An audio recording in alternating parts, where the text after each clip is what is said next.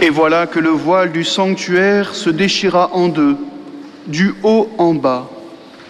La terre trembla, les rochers se fendirent, les tombeaux s'ouvrirent, et de nombreux corps de saints trépassés ressuscitèrent.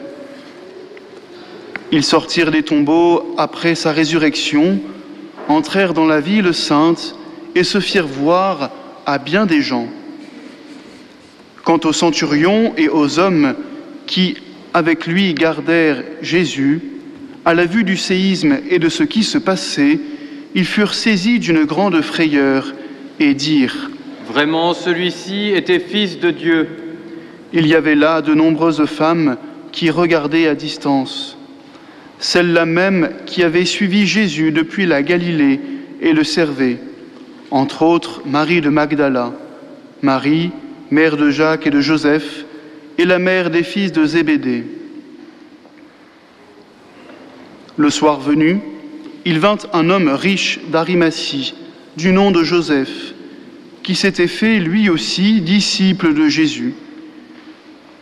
Il alla trouver Pilate et réclama le corps de Jésus. Alors Pilate ordonna qu'on le lui remît.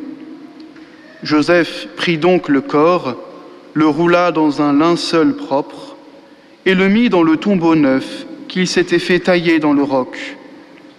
Puis il roula une grande pierre à l'entrée du tombeau et s'en alla.